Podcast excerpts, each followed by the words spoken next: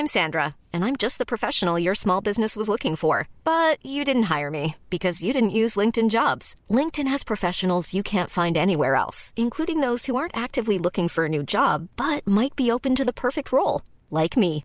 In a given month, over seventy percent of LinkedIn users don't visit other leading job sites. So if you're not looking on LinkedIn, you'll miss out on great candidates, like Sandra. Start hiring professionals like a professional. Post your free job on linkedin dot com slash people today. En deux mille dix-sept, le temps avait paru bien long aux opposants de Donald Trump. Quatre ans plus tard, les cent premiers jours de Joe Biden laissent l'impression d'un retour à un temps plus calme, moins tempétueux, dans un contexte de pandémie de Covid finissante, comme un retour aux jours heureux. Sunday, Monday, happy days. Tuesday, Wednesday, happy days. Thursday, Friday, happy days. The weekend comes, my cycle hums, ready to race to you.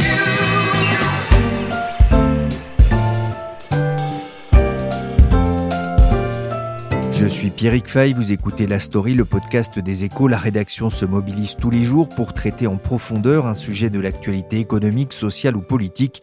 Et aujourd'hui, avec les correspondants des Échos aux États-Unis, on va faire le bilan des cent premiers jours du président Joe Biden. Veuillez lever la main droite et répéter après moi. Joseph Robinette Biden Junior do solemnly swear. Je, Joseph Robinette Biden Junior, jure solennellement de remplir avec fidélité la charge de président des États-Unis. Cela faisait tellement longtemps qu'il en rêvait. Joe Robinette Biden Junior, la présidence qu'il avait côtoyée durant huit ans sous le règne du démocrate Obama. Le vingt et un janvier, il prêtait serment devant les caméras de France vingt-quatre dans un climat pesant, une quinzaine de jours après l'invasion du Capitole par une horde d'opposants. L'ombre méphitique de Donald Trump est encore très présente et le poids de la pandémie de covid dix-neuf fait encore peser un sentiment d'urgence pour le nouveau président des États-Unis. Ce vendredi, le trente avril, cela fera cent jours que Joe Biden se sera installé dans le fauteuil du bureau ovale de la Maison-Blanche. J'ai appelé les correspondants des Échos aux États-Unis, Nicolas Rollin et Véronique Lebillon, pour faire un bilan des premiers pas du successeur de Donald Trump. Et on va voir qu'il ne méritait pas son surnom de Sleepy Joe. L'amateur d'Amtrak, le réseau ferroviaire américain, a plutôt tout du T G V. Bonjour Véronique Lebillon. Bonjour Pierrick Fay. Joe Biden est dans la place, il s'est installé dans un fauteuil qu'il a convoité durant une grande partie de sa carrière d'homme politique. Quand il est arrivé au pouvoir, hein, sa première mission, c'était de réconcilier une Amérique divisée. Ça prendra sans doute plus de cent jours, mais il s'est attaché déjà à être vraiment le président de tous les Américains. Son engagement, c'était l'unité, hein, essayer de trouver ce qui rassemble plutôt que ce qui divise. Il l'a dit pendant la campagne, c'était aussi un élément très important de son discours d'investiture. Alors, il est évidemment pas naïf, hein, ça ne se décrète pas, mais à défaut de convaincre les parlementaires, les élus républicains, il s'adresse effectivement directement aux Américains. Depuis le début, c'est « my fellow Americans », donc « mes chers compatriotes ». Alors, ça a priori rien d'original, hein, mais ça tranche beaucoup avec Trump, qui s'adressait surtout à des identités politiques. Hein. On était avec lui ou contre lui. Donc, le meilleur moyen que Biden a trouvé pour effacer ses lignes politiques, lui, c'est de s'adresser à la classe moyenne, hein, la working class. Toutes ces politiques, en fait, sont organisées et expliquées avec ce prisme. Le plan de relance, le plan d'investissement dans les infrastructures, les impôts, même la politique étrangère hein, ou la politique climatique, tout cela n'a qu'un but, c'est de faire prospérer la classe moyenne américaine, qui est donc un, un concept assez large et qui, par définition, n'est ni de gauche ni de droite. On peut déjà parler d'une méthode Biden qui trancherait avec celle de son prédécesseur ? La marque des, des premiers mois de Biden, c'est d'abord une présidence très méthodique, hein, très organisée. Euh, on se souvient que la transition a été chaotique, hein, mais la nouvelle administration, elle est arrivée le vingt janvier à la Maison-Blanche avec une feuille de route très précise qu'elle déroule semaine après semaine. Le vaccin, le plan de relance, les infrastructures, le sommet sur le climat, tout ça a été annoncé et il le fait en disant bah, « le mois prochain on parlera de ça, la semaine prochaine de ça, et cetera » Et tout ça donne un sentiment en fait de visibilité euh, qui est assez rassurant. Et il arrive à peu près pour l'instant en tout cas à pas trop se laisser débattre débordés par des événements extérieurs. Alors sur chaque dossier, il déroule aussi le même mode d'emploi, c'est-à-dire qu'il présente ses propositions et il dit à l'opposition, quand c'est un projet de loi, bah écoutez, n'hésitez pas à commenter, hein, proposez-moi vos idées, si c'est fait de bonne foi, je suis prêt à discuter. Euh, il consulte d'ailleurs beaucoup, euh, alors ça va pas toujours marcher évidemment, mais ça lui permet un peu de désamorcer des critiques politiciennes en obligeant le camp d'en face à se positionner. Et puis, c'est aussi un gouvernement très uni. Alors, on est évidemment qu'au début, hein, mais Trump disait qu'il y avait un deep state au département d'État, c'est-à-dire une sorte de, de contre-pouvoir aux affaires étrangères. Il y a eu aussi beaucoup de démissions, de renvois, et cetera. Là, c'est un peu tout le contraire. C'est-à-dire que l'administration, elle a fait passer le message, notamment avant la première rencontre avec les Chinois en Alaska. La Maison-Blanche a dit, ce qu'on dit en public, c'est ce qu'on dit en privé. Et il n'y a pas d'un côté le message du chef de la diplomatie et de l'autre celui du conseiller à la sécurité nationale. Donc là aussi, ça paraît assez basique, mais ça donne de la prévisibilité. Alors là, vous êtes en train de faire une gaffe, mais une gaffe. On en avait parlé hein, forcément avant son élection, mais on peut se poser la question, il est passé où Joe la gaffe? Oui, c'est vrai que Trump avait beaucoup joué sur ce côté gaffeur de Biden, hein, il n'avait d'ailleurs pas trop à se forcer, et sur les difficultés d'élocution de, de Joe Biden, pour le faire passer un peu pour un vieux monsieur sénile. Euh, Biden est un ancien bègue, hein, il n'a pas une élocution très fluide. Alors l'une de ses clés pour éviter les gaffes aujourd'hui, finalement, c'est de ne pas trop parler. C'est d'ailleurs une performance, hein, parce qu'il est très présent dans le paysage médiatique, mais en réalité, il parle assez peu et toujours de manière euh, très courte. Ses discours, ils ne font que quelques minutes, hein, dix minutes parfois. Euh, il n'a fait qu'une conférence de presse aussi depuis son arrivée. Ça a duré euh, une heure. Et à part ça, il prend seulement des questions à la volée ici et là, euh, mais euh, il s'investit pas trop dans, dans la parole. Et le bouclier qui permet ça, c'est euh, la porte-parole de Joe Biden, Jen Psaki. Elle a repris la tradition de la conférence de presse quotidienne à la Maison-Blanche et donc c'est elle qui absorbe un peu le, le flot des questions. Alors, ça, c'est important, hein. Ça montre qu'il a su bien s'entourer. Oui, il avait promis une équipe qui soit à l'image des États-Unis d'abord, euh, et à chaque nomination, il y avait un nouveau label, hein. C'était euh, la première femme hispanique à tel poste, la première native américaine à tel autre, le premier fils de réfugié à être euh, ministre de la Sécurité intérieure, enfin, des tas de, de choses comme ça. Alors, c'est un effet miroir pour les Américains. Euh, il y a aussi euh, eu pas mal d'élus locaux et un renouvellement des générations, hein. On vient de le voir là avec une jeune femme de trente-deux ans, Lina Khan, qui sera l'une des commissaire à la concurrence, ou même bah, le conseiller à la sécurité nationale, Jake Sullivan, qui a quarante-trois ans. Euh, après, leur parcours, il est euh, assez classique hein, en général. Ils ont souvent servi dans les administrations Obama et Clinton, et ils ont un pédigré universitaire euh, assez classique, comme le doublé Yale-Harvard, qui est un peu le, le must de l'action publique. Ouais, si je puis dire, c'est pas des, des perdreaux de l'année, c'est des gens aussi qui avaient déjà euh, l'expérience hein, du, du gouvernement aux, aux États-Unis, de l'exercice du pouvoir. Ça aussi, c'est, c'est C'est peut-être important dans ces cent premiers jours pour Joe Biden. Est-ce qu'on peut dire aussi un mot de Kamala Harris, la vice-présidente, la première femme, de couleur qui plus est? Comment est-ce qu'elle a pris ses marques? Alors Kamala Harris, elle avait été en pleine lumière hein, quand Biden l'a choisie l'été dernier. Aujourd'hui, elle est dans le paysage, mais on l'entend encore assez peu. On a vraiment le sentiment qu'elle est en phase de montée en puissance, en phase d'apprentissage. Autant Biden, lui, il avait été choisi par Obama en deux mille huit pour son expérience du Congrès, pour enclencher les choses, parce qu'Obama, à l'époque, était très jeune. Le binôme Biden-Harris, c'est un peu l'inverse. C'est-à-dire qu'elle a été choisie d'abord pour ce qu'elle représente hein, au moment de l'élection. C'est une femme, c'est une femme de couleur, comme vous dites. Mais elle est plutôt là pour prendre le relais, pour incarner la nouvelle génération. Donc, pour l'instant, voilà, elle prend des dossiers et elle apprend. Euh, elle montera en puissance.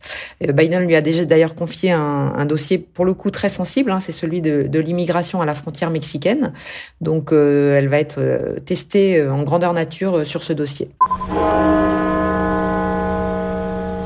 Le son des cloches et le drapeau américain en berne, en hommage aux cinq cent mille morts du covid dix-neuf aux États-Unis. Son premier défi portait sur la pandémie de covid dix-neuf qui a fait des ravages aux États-Unis. Joe Biden n'est plus tout jeune, ses adversaires le moquaient aussi sur son âge. Mais on a vu avec le Covid qu'il s'était aussi tout de suite mué en, en homme d'action. C'était le dossier prioritaire hein, qui allait donner un peu la première impression de sa présidence et il l'a pris effectivement à bras-le-corps. Alors il partait quand même avec un gros atout. Hein. Le vaccin, il était sur la table, il était autorisé par la F D A et les précommandes étaient faites. Grâce à l'administration Trump et à son opération Warp Speed, faut quand même le dire, euh, y compris d'ailleurs même avec euh, le, le vaccin Pfizer, puisque le gouvernement avait acheté très tôt euh, des doses. Donc l'enjeu pour Biden, en fait, c'était surtout de le distribuer et de monter en puissance. Et sur cette partie, c'est vrai qu'il l'a très bien fait. Hein. Il est parti avec un objectif qui n'était pas si élevé. Il disait, on va injecter un million de doses dans les bras des Américains chaque jour. C'était en réalité euh, le rythme qu'il y avait déjà en début d'année. C'est d'ailleurs aussi un trait de la méthode Biden, hein, c'est « under promise, over deliver ». C'est-à-dire, on promet pas trop et on surpasse les attentes. Comme ça, ça gonfle un peu. Donc là, on est à trois millions de doses distribuées chaque jour. Pour y arriver, il a joué le rôle qui est en fait assigné à, la, à l'autorité fédérale, hein, finalement, c'est-à-dire impulser et organiser. Donc ça a été monter des sites géants de vaccination, lancer un programme de distribution avec les pharmacies, euh, enfin en bref, mobiliser le terrain et donner les moyens disponibles.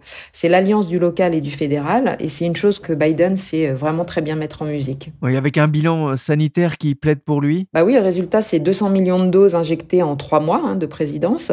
Euh, quarante pour cent de la population a eu au moins une dose déjà, et tous les adultes sont maintenant éligibles au vaccin. Euh, le sujet maintenant, ça va surtout être de convaincre les réticents pour éviter la propagation des variants. Euh, il y a encore quand même soixante-cinq mille nouveaux cas par jour et à peu près sept cents morts. Son deuxième défi, il était économique. Il ne fallait pas s'aborder cette reprise qu'on sentait arriver aux États-Unis. Oui, fin décembre, le Congrès avait voté des mesures d'aide, hein, mais une bonne partie de, de ces aides devait s'arrêter en mars. Et donc Biden avait dit, ça n'est qu'un acompte. Et son premier chantier avec la vaccination, ça a été de faire passer ce plan de relance à deux mille milliards, avec des chèques de mille quatre cents dollars par personne, hein, y compris les enfants. Donc ça fait quand même des montants euh, très substantiels.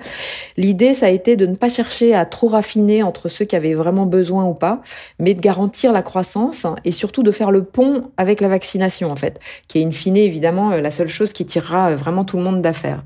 Donc Biden, il a agi vite, il a eu le soutien en plus de la réserve fédérale, hein, donc c'était important, et puis il a réussi à faire passer euh, son projet au Congrès euh, grâce à cette majorité euh, très courte au Sénat. Et donc ça, ça lui a donné de l'air pour passer euh, maintenant euh, aux réformes un peu plus structurelles. La croissance est de retour aux États-Unis, alimentée par les plans de relance successifs et par la régression de la pandémie. En novembre, au lendemain de la victoire de Joe Biden, contestée encore par Donald Trump, j'avais joint un économiste spécialiste des États-Unis. Il s'appelle Thomas Kosterg et il travaille pour Pictet Wealth Management. J'ai décidé de le rappeler pour lui demander d'abord comment il jugeait les premiers pas de Biden à la Maison-Blanche. Biden est rentré dans le costume de président, à mon avis, de façon forte, avec des actions fortes. Lui qui était surnommé « Sleepy Joe Biden », Biden l'endormi par Trump, a montré tout le contraire. Ses cent premiers jours sont plutôt tonitruants sur deux plans. D'une part, la vaccination se passe très bien, puisque même on, on a atteint les objectifs et en plus, on surpasse même les objectifs de vaccination. Et deuxième point, sur le plan budgétaire, sur le plan du Congrès, Joe Biden a réussi à faire passer un plan de stimulus très important et on voit une économie qui est en train de repartir très fortement et bien plus fortement que ses pairs européens. Vous avez été surpris justement par l'ampleur du plan de relance de, de Joe Biden ? À moitié surpris, puisque ce plan de relance a quelque part deux racines euh, profondes. Hein. Euh, la première racine, c'est évidemment un constat que sous Obama, lors de la, de la reprise après la crise financière, l'apport budgétaire et le stimulus budgétaire avaient été trop modestes. Hein. Donc il y a l'idée de tourner la page d'Obama, de frapper beaucoup plus fort que Obama. Et deuxième plan important, euh, c'est qu'il y a eu un changement dans le logiciel économique, dans la théorie économique et l'influence économique, et notamment cette école de pensée naissante, émergente, qui est la théorie moderne monétaire, qui, en gros, pour caricaturer, dit que les déficits budgétaires ne sont plus importants. D'ailleurs, une thèse qui a été reprise par de nombreux économistes un peu mainstream, hein, tels Olivier Blanchard, encore une fois, l'idée que les déficits budgétaires ne sont pas aussi importants qu'avant, donc il faut y aller, et il faut y aller de façon forte. Donc, encore une fois, voilà, il y a eu ces deux racines importantes qui expliquent hein, la vigueur et l'ampleur de ce plan de stimulus. Hein, je le rappelle, mille neuf cents milliards de dollars qui sont mis sur la table, alors même hein, que sous le président Trump, on avait déjà eu une succession de plans de relance. Et on viendra hein, sur ce changement euh, dans, dans l'état d'esprit, ou en tout cas ce changement de politique au, au, aux États-Unis qui est important. Mais vous soulevez un point, hein, il y avait déjà eu un, un plan euh, quelques mois auparavant lancé par euh, Donald Trump. Il y avait vraiment besoin d'un nouveau plan de mille neuf cents milliards ? Alors, c'est en effet la vraie question. L'idée théorique, hein, c'est d'éviter ce qu'on appelle les effets à long terme d'une crise. Hein. Donc c'est l'idée qu'il faut faut occuper les facteurs de production et éviter le trou d'air dans l'économie. Donc ça, c'est quand même le principe économique important. Et en effet, on voit une reprise qui est très forte. Deuxième chose, et là qui va plutôt dans le sens des penseurs hein, de l'économie du gouvernement de Joe Biden, c'est de se dire qu'il y a quand même une prudence et un comportement relativement attentiste de la part de consommateurs. Et c'est vrai que dans les chiffres, hein, même si les dépenses des consommateurs sont très importantes à l'heure actuelle aux États-Unis, parce qu'on a une, cette reprise et ces chèques, on a quand même un phénomène d'épargne hein, qui s'est mis en place avec, on n'a pas une mobilisation totale hein, donc de l'épargne, hein, c'est ce qu'on appelle dans le jargon les multiplicateurs euh, budgétaires. On a des multiplicateurs budgétaires qui restent assez modérés, d'où l'importance d'agir encore plus, euh, de façon un peu plus forte sur le niveau budgétaire. J'ajouterais qu'évidemment, toute politique budgétaire doit être complétée par une politique sanitaire. Et là, Joe Biden euh, a fait fort. Mais en effet, peut-être que quand le plan budgétaire a été annoncé, il y avait peut-être la peur que la vaccination soit plus lente que prévu. Mais en effet, sur le front de la vaccination, finalement, les choses sont allées beaucoup plus vite que prévu. Oui, ça dénote hein, tout de même euh, cet attentisme hein, des consommateurs, une forme d'interrogation, d'inquiétude euh, sur l'avenir. Il y a peut-être aussi euh, les souvenirs de, de la crise précédente qui n'était pas si lointaine. Hein, on parle de deux mille huit deux mille neuf. Joe Biden, lui, ne parle pas de quoi qu'il en coûte, mais ses plans, est-ce qu'ils ne portent pas aussi en eux le germe de la prochaine crise financière ou économique du fait du creusement de la dette ou des risques peut-être de réveil de l'inflation ? Concernant la dette, les Les paramètres ont changé puisque maintenant le critère clé, c'est quel est le service de la dette, combien vous payez sur cette dette énorme. Hein.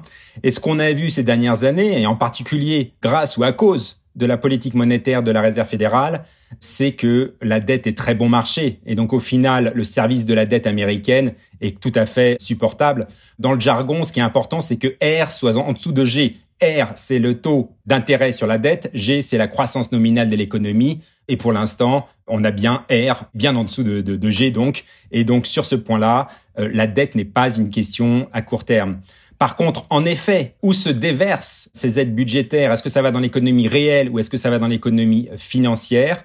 On voit qu'il y a en effet des effets de bord à considérer, dont il faut être vigilant puisqu'on a un déversement de l'épargne euh, excédentaire, entre guillemets, dans les marchés financiers.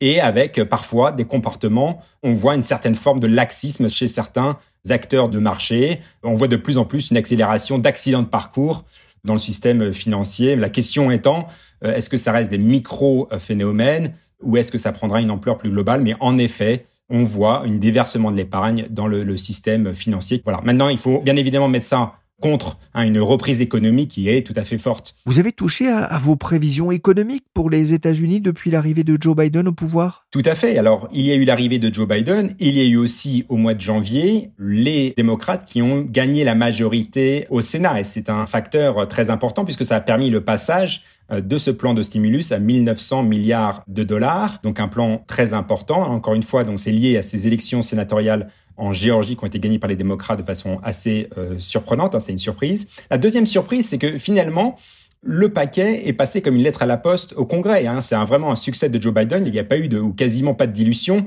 de ce plan. Peut-être avec euh, le bémol, Joe Biden voulait aussi insérer une hausse euh, du salaire minimum au niveau fédéral. Donc ça, ça n'a pas eu lieu. Mais grosso modo, le paquet n'a pas été dilué par le Congrès. C'est un facteur aussi euh, assez impressionnant. Et donc, euh, oui, nous avons, sur la base de ces deux événements, révisé à la hausse nos prévisions, sachant que pour l'économie américaine, voilà, la réouverture, c'est en ce moment. Le pic de croissance, il a vraiment lieu en ce moment.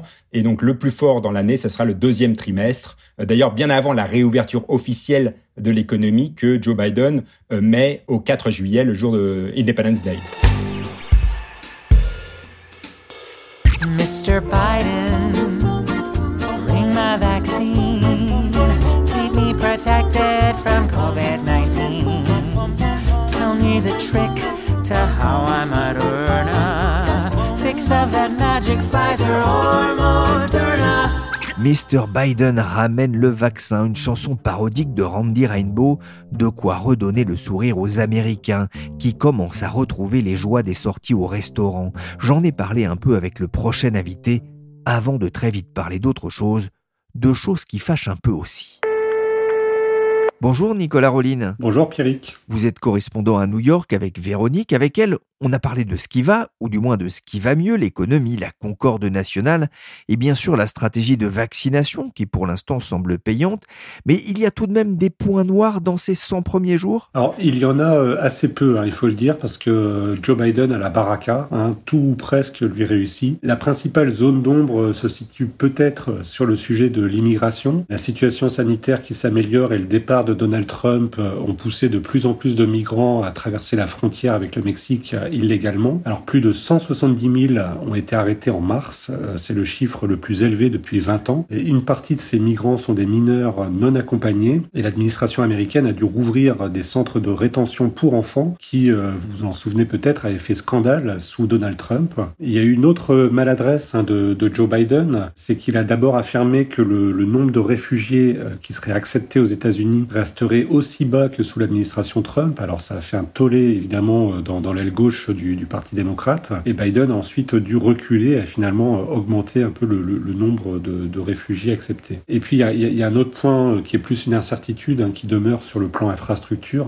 qui doit injecter plus de deux mille milliards de dollars dans l'économie pour rénover les routes, hein, les aéroports, euh, les réseaux d'eau et d'énergie, et cetera. Les républicains sont assez remontés contre ce projet et le vote ne s'annonce pas aisé au, au Congrès. Il arrive à rassembler autour de lui les, les démocrates les plus à gauche et les républicains les plus centristes ? Oui, euh, alors, en général, oui, sa méthode euh, est, est basée vraiment sur le dialogue, hein, et quand il n'arrive pas à faire passer ses idées, il cherche vraiment le compromis. Donc il arrive à, à faire des concessions parfois à l'aile gauche, parfois euh, aux républicains. Un exemple, hein, dans son plan de relance, il a renoncé à l'augmentation du salaire minimum fédéral aux grandes dames de l'aile gauche, mais en contrepartie, il a aussi donné des gages à celle-ci, par exemple en prenant position régulièrement pour les syndicats ou en prenant des engagements assez forts sur l'environnement. Il y a des rumeurs d'une annonce d'ailleurs euh, cette semaine, hein, d'une hausse de l'impôt sur les gains en capital. C'est un appel du pied justement à cette gauche des démocrates avec qui il doit composer. Oui, oui, c'est vrai qu'il avait fait quelques concessions. Euh, donc, euh, je, je parlais du salaire minimum par exemple, euh, sur lequel il a reculé.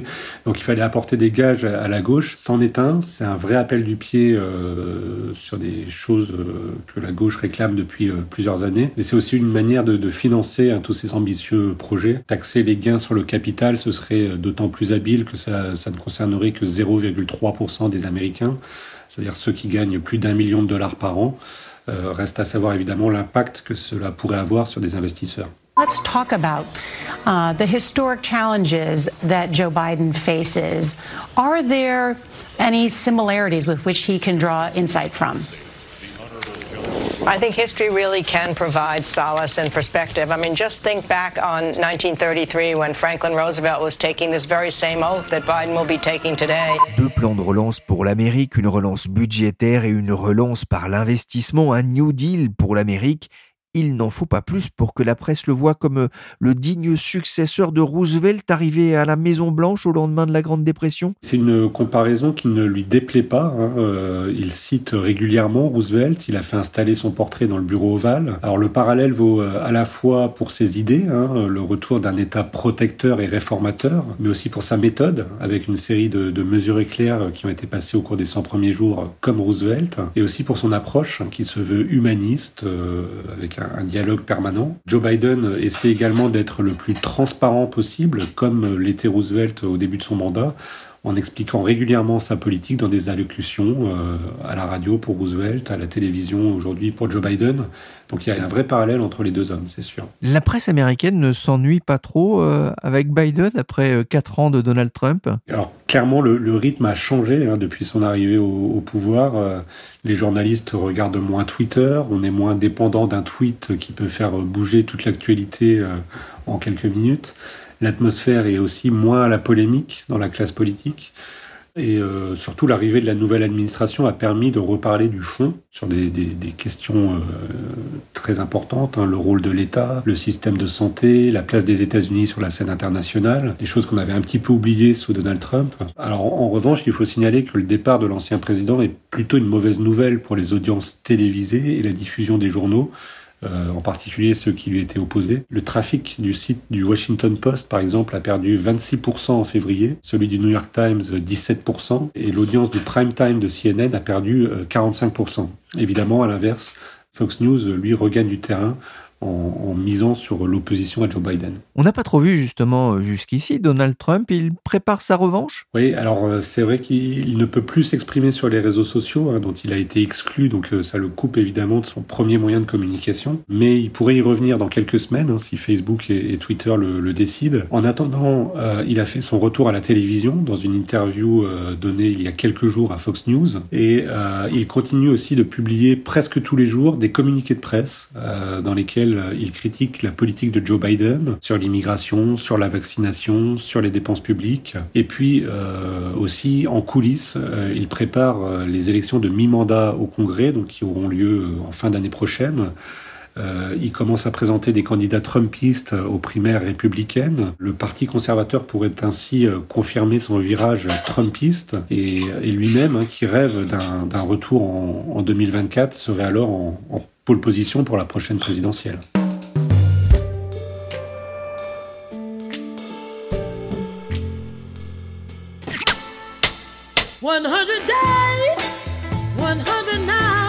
Nicolas, cent jours et cent nuits à la Maison-Blanche, c'est un début pour lancer un mandat de quatre ans, mais ça passe vite et Joe Biden doit déjà se propulser vers les cinq cents jours et les élections de mi-mandat. Oui, alors euh, déjà, dans certains dossiers comme le plan infrastructure sont évidemment en suspens dans l'attente d'un, d'un vote au Congrès, mais surtout, euh, s'il veut gouverner comme il l'entend euh, et faire passer euh, des réformes importantes, Joe Biden devra conforter sa majorité.